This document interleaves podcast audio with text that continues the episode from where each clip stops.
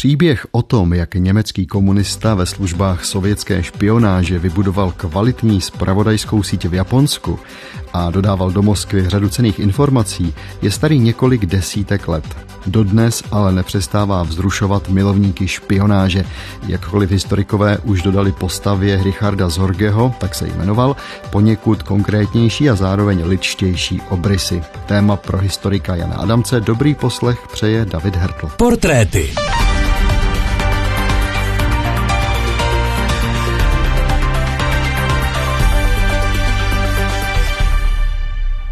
Внимание!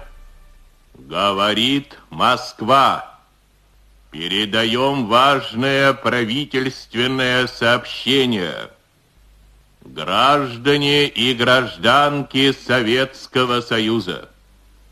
Сегодня в 4 часа утра, без всякого объявления войны, германские вооруженные силы атаковали границы Советского Союза.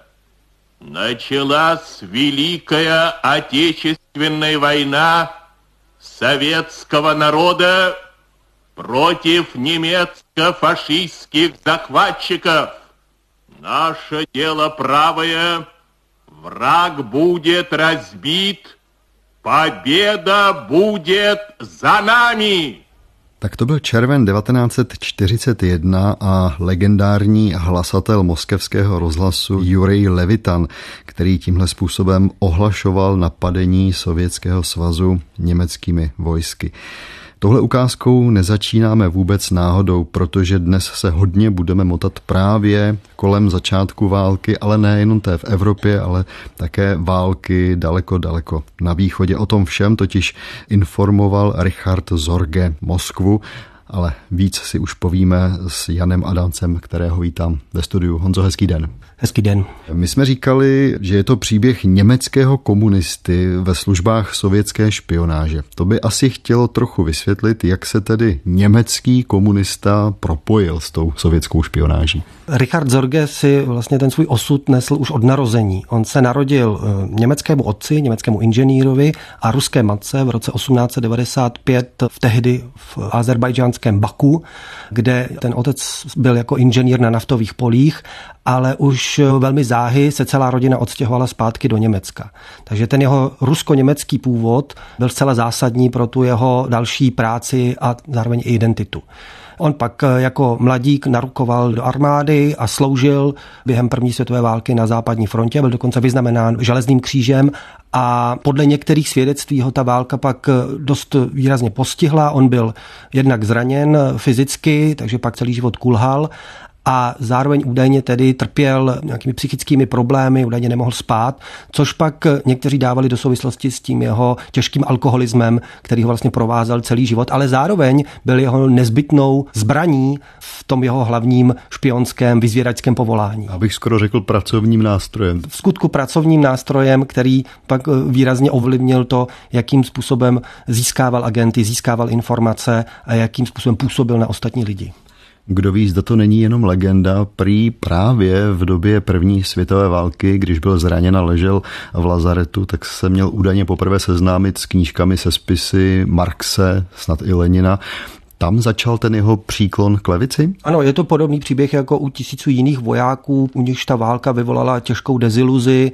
Pravděpodobně mohlo se tam jednat i o synovskou spouru, protože jeho otec byl přesvědčený nacionalista a pravičák. Nicméně začal poprvé číst marxistickou literaturu, dostal se do kontaktu s radikálními socialisty a v podstatě válku opouští nejen jako válečný veterán, ale jako přesvědčený komunista, vstupuje do komunistické strany Německa a pak už v polovině 20. let odcestuje do Moskvy a spojuje vlastně svůj osud se svojí vlastně prapůvodní, nyní ale druhou vlastí. To je sovětským svazem a hlavně sovětským komunistickým režimem. Když to řeknu velmi lapidárně, tak v Moskvě si ho všimli. On byl velmi inteligentní, sečtělý, neměl problém s bilingvismem, hovořil plně několika jazyky, takže to byla ideální výbava pro tehdejší agenty kominterny. Odtud byl jen krůček k sovětským tajným službám, takže nakonec Zorge skončil u vojenské rozvědky Rudé armády, která vlastně se stala jeho základním a hlavním a až do konce jeho života řídícím orgánem a vlastně od té doby je cíleně nasazován a cíleně řízen sovětskou vojenskou rozvědkou. Na začátku pořadu jsme zmiňovali ten příběh špiona, který vybudoval v Japonsku rozsáhlou síť ale ta první místa, ta první působiště Richarda Zorgeho, ta byla ještě v Evropě, nebo on se tak jako pohyboval trochu po té Evropě. On vlastně jako krytí si budoval pozici novináře, dopisovatele prestižních německých deníků, jako byl třeba pak při té jeho japonské misi Frankfurt Allgemeine Zeitung. A pro budování tohohle krytí potřeboval nějaký reálný životopis, takže v tomto případě on byl vysílán na různé mise po Evropě, sbíral informace a tím pádem si budoval vlastně nějakou pozici v rámci té německé společnosti, v rámci toho, aby pak při případném prověřování nemohl být napaden a nebyly nějaké zbytečné v úvozovkách díry v jeho životě životopise. Takže to je důvodem, proč nejdříve působil na území Evropy, ale jeho osudem se pak stala Ázie. Kdy se poprvé dostává do Japonska? No on vlastně je nejprve vyslán do Číny, která je vlastně jedním z klíčových zájmových oblastí Sovětského svazu. Nejenom, že tam probíhá poměrně krvavá občanská válka mezi Čankajškem a komunisty, která má velmi komplikovaný průběh a sovětský režim tam stále hledá, na koho se orientovat a jak získávat informace ale stále více se jim tam rýsuje, že to asi nebude Čína, kdo bude tím sovětským problémem, ale Japonsko.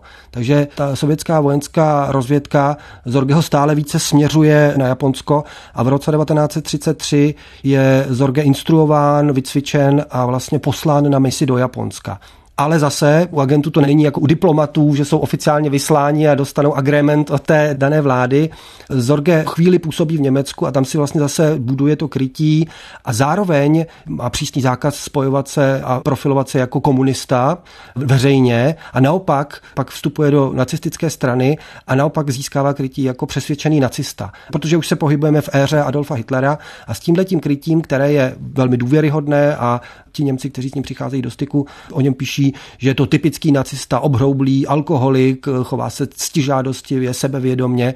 A s tímhle tím pak vlastně přijíždí jako dopisovatel Frankfurter Allgemeine Zeitung právě do Tokia a těží i z toho, že vlastně Němci mají v japonské společnosti nebo u těch japonských elit velmi dobrý kredit.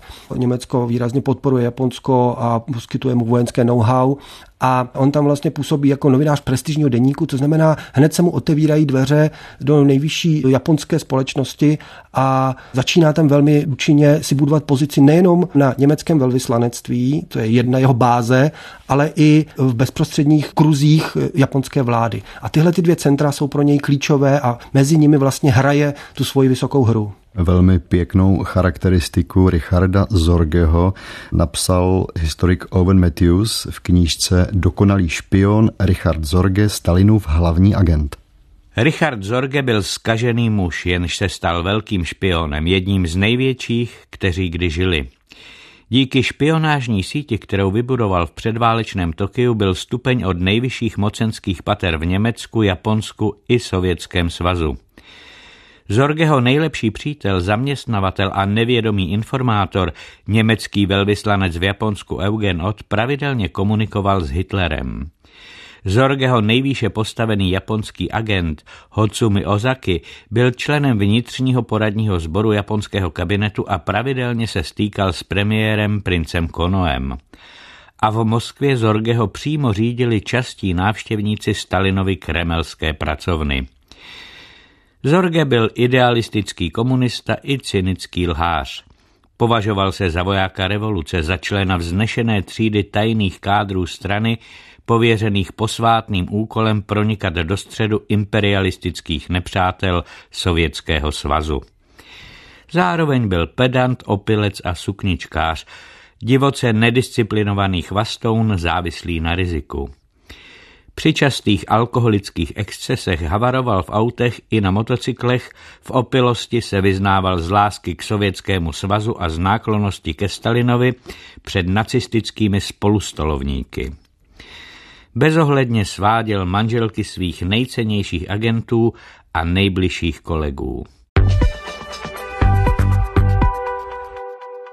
Když tak poslouchám eh, ty závěry Owena Matthewse, napadá mě, jak vůbec si Zorge v Japonsku počínal, jaké bylo to jeho působení mezi německým velvyslanectvím a mezi japonskou politikou? Začněme u toho velvyslanectví. On se tam vlastně stal postupně pro OTA, který byl nejprve tím vojenským atašem a od roku 1938 se stal i velvyslancem. On se pro něj učinil nepostradatelným. A to tím, že perfektně znal japonsky, velmi pečlivě a když tedy nebyl opilý, nebo když prostě nezískával ty informace, tak pečlivě studoval japonskou kulturu, japonskou společnost a velmi dobře dokázal analyzovat i třeba tisk. Takže v podstatě on OTA informoval o tom, co se děje v těch japonských vnitřních eh, kruzích a částečně pouštěl ty informace, které měl od toho svého japonského zdroje. Tím si vytvářel u OTA důvěru, krytí a v podstatě to pak končilo podle svědectví tak, že řadu zpráv, které od posílal oficiálně jako své zprávy do Německa, byly koncipovány přímo Zorgem. Ty jeho analýzy byly tak kvalitní, že i v centrále v Berlíně oceňovali, protože oni o Zorgem věděli. Oni věděli, že Zorge je novinář, ale považovali stále ještě za nacistu, za svého člověka. A díky tomu vlastně Zorge měl v podstatě volný přístup na ambasádu, měl přístup k informacím, které zase proudily k Otovi a které zase nesouvisely s těmi japonskými reáliemi, souvisely třeba právě ze záměry Německa proti Sovětskému svazu. Takže tady zase on mohl získávat ty informace od OTA. Ot byl taky v kontaktu s japonskými veliteli nebo s japonskou armádou, takže tady získával nějaké další informace. Zorge se také mohl tím pádem velmi dobře krýt eh, v okamžiku, kdy v Berlíně přeci jen pojali podezření a vyslali do Tokia svého kontrarozvědčíka, a on, protože to věděl, tak dokázal v podstatě jeho vliv eliminovat. Jednak tím, že měl přístup k jeho informacím, to znamená věděl, co na něj ten kontrarozvědčík má a co na něj ví a zároveň se s ním velmi rychle združil a dokázal využít tu svoji nejsilnější stránku, to znamená, že ho rychle opil a našli společnou zálibu v alkoholu a v večírcích a tak dále. Takže tohle byla ta německá ambasáda a ten jeden pol jeho informací. K tomu měl vybudovanou tu svoji japonskou síť, kde právě nejdůležitější roli hrál ten Mizaki, ale platil i další informátory, které mu třeba dávali informace z jiných okruhů společenských a on si z toho vlastně sbíral ty informace a dával si je dohromady tak, aby si mohl udělat ucelený obrázek. Ono zase mít informace jenom od Mizakiho, z toho sice nejcennějšího zdroje, to znamená od premiéra japonské vlády, bylo důležité, ale potřeboval k tomu ještě další nějaké informace. To, co mohl, nebo to, co nepovažoval za super důležité, důležité, tak částečně pouštěl tomu Otovi, ale ty klíčové informace, kvůli nimž vlastně byl nasazen Sověty do Tokia, to jest, jaké jsou japonské válečné záměry ohledně Sovětského svazu, chce kvantunská armáda v Manžusku a v Číně zautočit proti Sovětskému svazu na Sibiř, nebo ne, jaký bude ten hlavní směr útoku, to vlastně posílal jenom do Moskvy. Takže takhle si vlastně vyvažoval ten vliv a takhle vlastně fungoval. Problém byl v tom, že v centrále Stalin příliš jako nevěřil těm jeho informacím, on ho považoval prostě za Němce, za nedůvěryhodný zdroj, ale ale některé ty informace byly natolik přesné, že Zorge odolal, zůstal na svém místě. Zorgeho modus operandi byl v tom, že on vlastně byl velice příjemný, charismatický, rychle se zkamarádil, měl velký vliv na ženy, byl inteligentní, vtipný, zábavný, no a samozřejmě byl společník v tom, že dokázal v podstatě s každým vypít a takhle vlastně získával nejdůležitější informace. Co posílal Zorge do Moskvy, to si ostatně můžeme přečíst. On vystupoval pod krycím jménem Ramsey, takže zpráva agenta Ramsey je z Tokia do Moskvy z 1. června 1941 náčelníkovi zpravodajské služby generálního štábu Rudé armády. Po té ukázce si povíme, proč jsme vybrali právě tuhle. Berlín informoval o ta, že německá ofenzíva proti Sovětskému svazu bude zahájena ve druhé polovině června. Ot je na 95% přesvědčen, že válka začne. Nepřímé důkazy, které proto v současnosti svědčí. Technické oddělení německého letectva v mém městě dostalo pokyny, aby se brzy vrátilo. Přeprava kaučuku přes Sovětský svaz byla snížena na minimum. Důvody pro německou akci.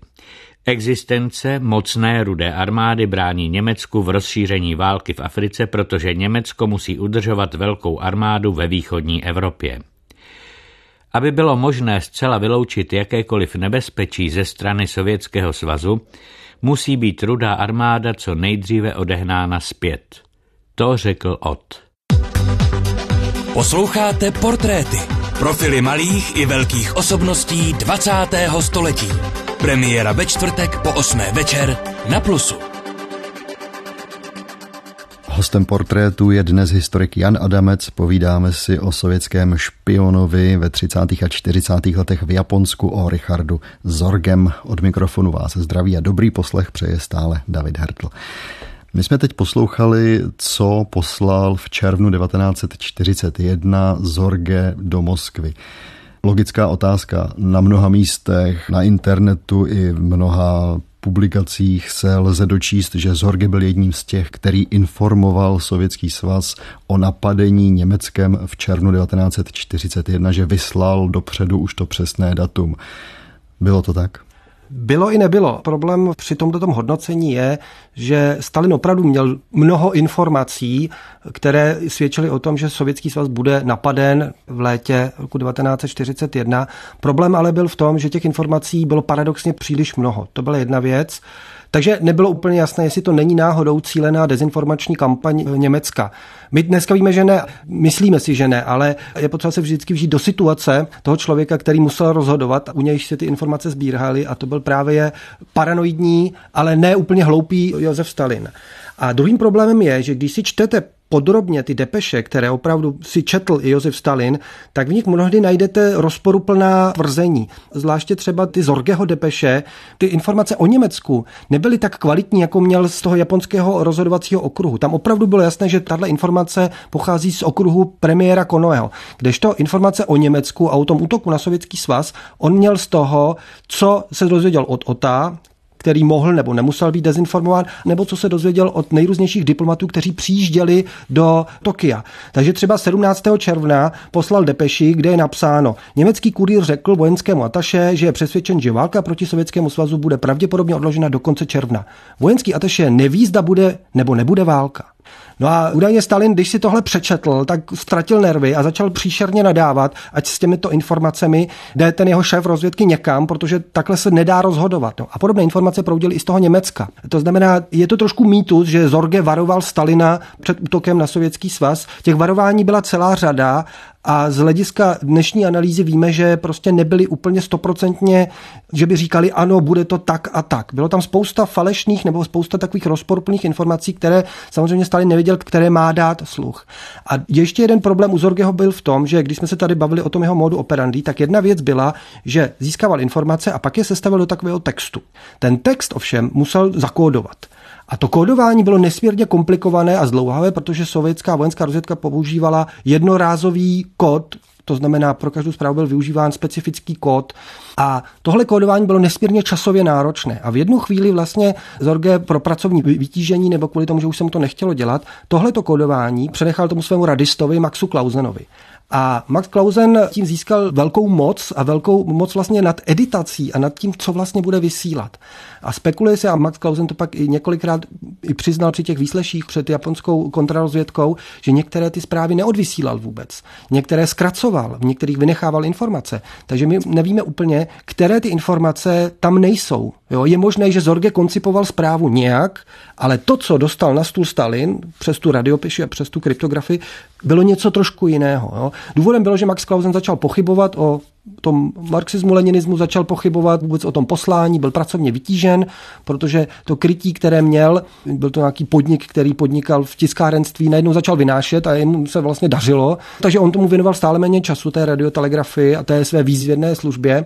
Takže to byl slabý článek toho Zorgeho rozvědčického kruhu a stále úplně nevíme, asi se to nikdy nedozvíme, co vlastně zůstalo na stole Maxe Klausena a co bylo neodvysíláno a co naopak Zorge chtěl, aby se do moskevské centrály dostalo. Stejně jako se tedy hovoří o tom, že Zorge měl oznámit to přesné datum útoku Německa na sovětský svaz, tak se také hodně rozebírá, že díky Zorgemu měl Stalin informaci o útoku Japonska na Pearl Harbor, čili o začátku války v Tichomoří. Tam bylo spíš důležité, že k Zorgemu se dostalo a v polovině září 1941 informoval centrálu, že Japonsko se rozhodlo, že nepovede ten útok na sovětský svaz, respektive, že nezvítězí ta varianta kvantumské pozemní armády rozvinout ty operace v Číně a proti sovětskému svazu, ale zvolil se ten takzvaný námořní plán obsazení Tichomoří, respektive útok na ty bývalé koloniální velmoci, jako je Británie, jako bylo Holandsko, ale především Spojené státy, které tam vlastně byly tím hlavním konkurentem. To znamená, že ten cíl bude takzvaně na jich. A tohle byla zásadní informace, která a teď už zuří naplno válka mezi Německým a Sovětským svazem a Sovětský svaz je v těžké situaci a Stalin nutně potřebuje potvrzení té informace, zda tedy Japonsko vystoupí na straně Německa proti Sovětskému svazu a sevřou vlastně Sovětský svaz do těch dvojitých kleští. Tahle ta informace vlastně postavila Zorgemu ten asi největší pomník, protože ten druhý mýtus je, že Zorge zachránil sovětský svaz a díky němu Stalin měl tu jistotu, že nebude napaden z té Sibiře a že může vlastně veškeré jednotky směřovat na ten boj s Němci. Problém byl v tom, že pravděpodobně eh, Sověti už to věděli a věděli to hlavně díky své dešifrovací službě, která dokázala dekodovat ten japonský kód a eh, řadu těch indicí a informací o tom, že ten směr útoku povede jiným směrem, než na sovětský svaz měli. Protože samozřejmě schromáždit velkou armádu k útoku, to je velký logistický problém a pro zkušené analytiky není problém rozeznat pohyby nebo z nějakých depeší dešifrovat ty pohyby a vystopovat, že tady se schromažďuje nějaká velká armáda, která na nás má zaútočit. Byla to svým způsobem labutí píseň Richarda Zorgeho, protože vlastně japonská kontrarozvědka začala uzavírat ten kruh kolem toho špionského okruhu. Výslechem jedné japonské rodiny nebo jedné Japonky se dostala vlastně na stopu jednoho z těch Japonců, který byl v tom Zorgeho okruhu a pak už to šlo velmi rychle. Zorge byl pak v říjnu 1941 zatčen, rozhodl se všecko vypovědět. To znamená, on celý ten svůj příběh, včetně těch svých vazeb, vyzradil a to byl možná jeden z důvodů, proč Sovětský svaz třeba nereflektoval na ty japonské nabídky o výměnu Zorgeho za jiné japonské činitele, které údajně byly učiněny několikrát, protože připomínám, od roku 41 do roku 45 Japonsko se Sovětským svazem nebylo ve válečném stavu. Oni spolu měli pakt o neutočení, takže tyhle ty dvě země spolu nebyly ve válečném stavu. Takže nakonec byl Richard Zorge odsouzen a popraven v roce 1944. 7. listopadu na den výročí. Oni to samozřejmě udělali, protože on se hlásí takový agent kominterny a že vlastně je komunista, tak to udělali na výročí Velké říjnové socialistické revoluce v úvozovkách. A tady končí jeden Zorgeho život a po válce vznikl ten nový Zorgeho život, ten Zorgeho mýtus, který má řadu variant, protože, jak jsme se na začátku bavili, je německý Zorge a je, je sovětský Zorge. A paradoxně ten sovětský Zorge ten druhý život dostává v 60. letech, kdy ho sovětská propaganda a hlavně sovětská KGB začíná využívat a zdánlivě ho znovu objeví a ukazuje, že to je ten hrdina Sovětského svazu druhé světové války, který informoval Sověty o těch klíčových tajemstvích Japonska a Německa a zachránil tedy Sovětský svaz. Takže se tisknou známky s Richardem Zorgem, je mu posmrtně udělen řád hrdiny Sovětského svazu, jeho japonská milenka dostane doživotní penzi od Sovětského svazu a stává se i námětem propagandistických knih. Podle některých historiků to má důvod hlavně v tom, že KGB si za A chce vylepšit svůj obraz, takže potřebuje nějakého hrdinu, přestože Zorge byl agentem vojenské rozvědky, takže KGB si ho trošku přivlastnila. Druhým motivem je zakrýt to, že Sověti pravděpodobně o těch japonských tajemstvích věděli, ale z toho svého dešifrovacího programu, kterým chtěli vlastně překrýt to, že už to věděli a Zorge jim to vlastně jenom potvrdil. Nicméně stále Zorge zůstává tím hrdinou Sovětského svazu a v jakémsi vlastně zrcadlovém obraze pro Němce, myslím pro ty západní Němce, pro východní Němce je hrdinou Sovětského svazu, ale pro ty západní Němce je nejprve po válce vlastně zrádcem, který zradil a způsobil těžké ztráty Wehrmachtu a německé armádě, ale v rámci toho denacifikačního a toho odstřihávání se od hitlerovského dědictví je i v tom západoněmeckém diskursu považován vlastně za hrdinu, který bojoval za mír a bojoval proti fašismu, proti nacismu a chtěl vlastně tou zradou pomoci k pádu Hitlera, pomoci pádu té německé válečné mašinérie. Takže Zorgeho osud byl komplikovaný, je zajímavý nejenom za jeho života, ale i po jeho smrti. Dodává na závěr historik Jan Adamec. Honzo, děkuji vám. Naschledanou. Děkuji za pozvání. Ukázky přečetl David Schneider, technicky spolupracoval mistr zvuku Jiří Flosman a dobrý poslech dalších pořadů Českého rozhlasu Plus přeje od mikrofonu David Hertl.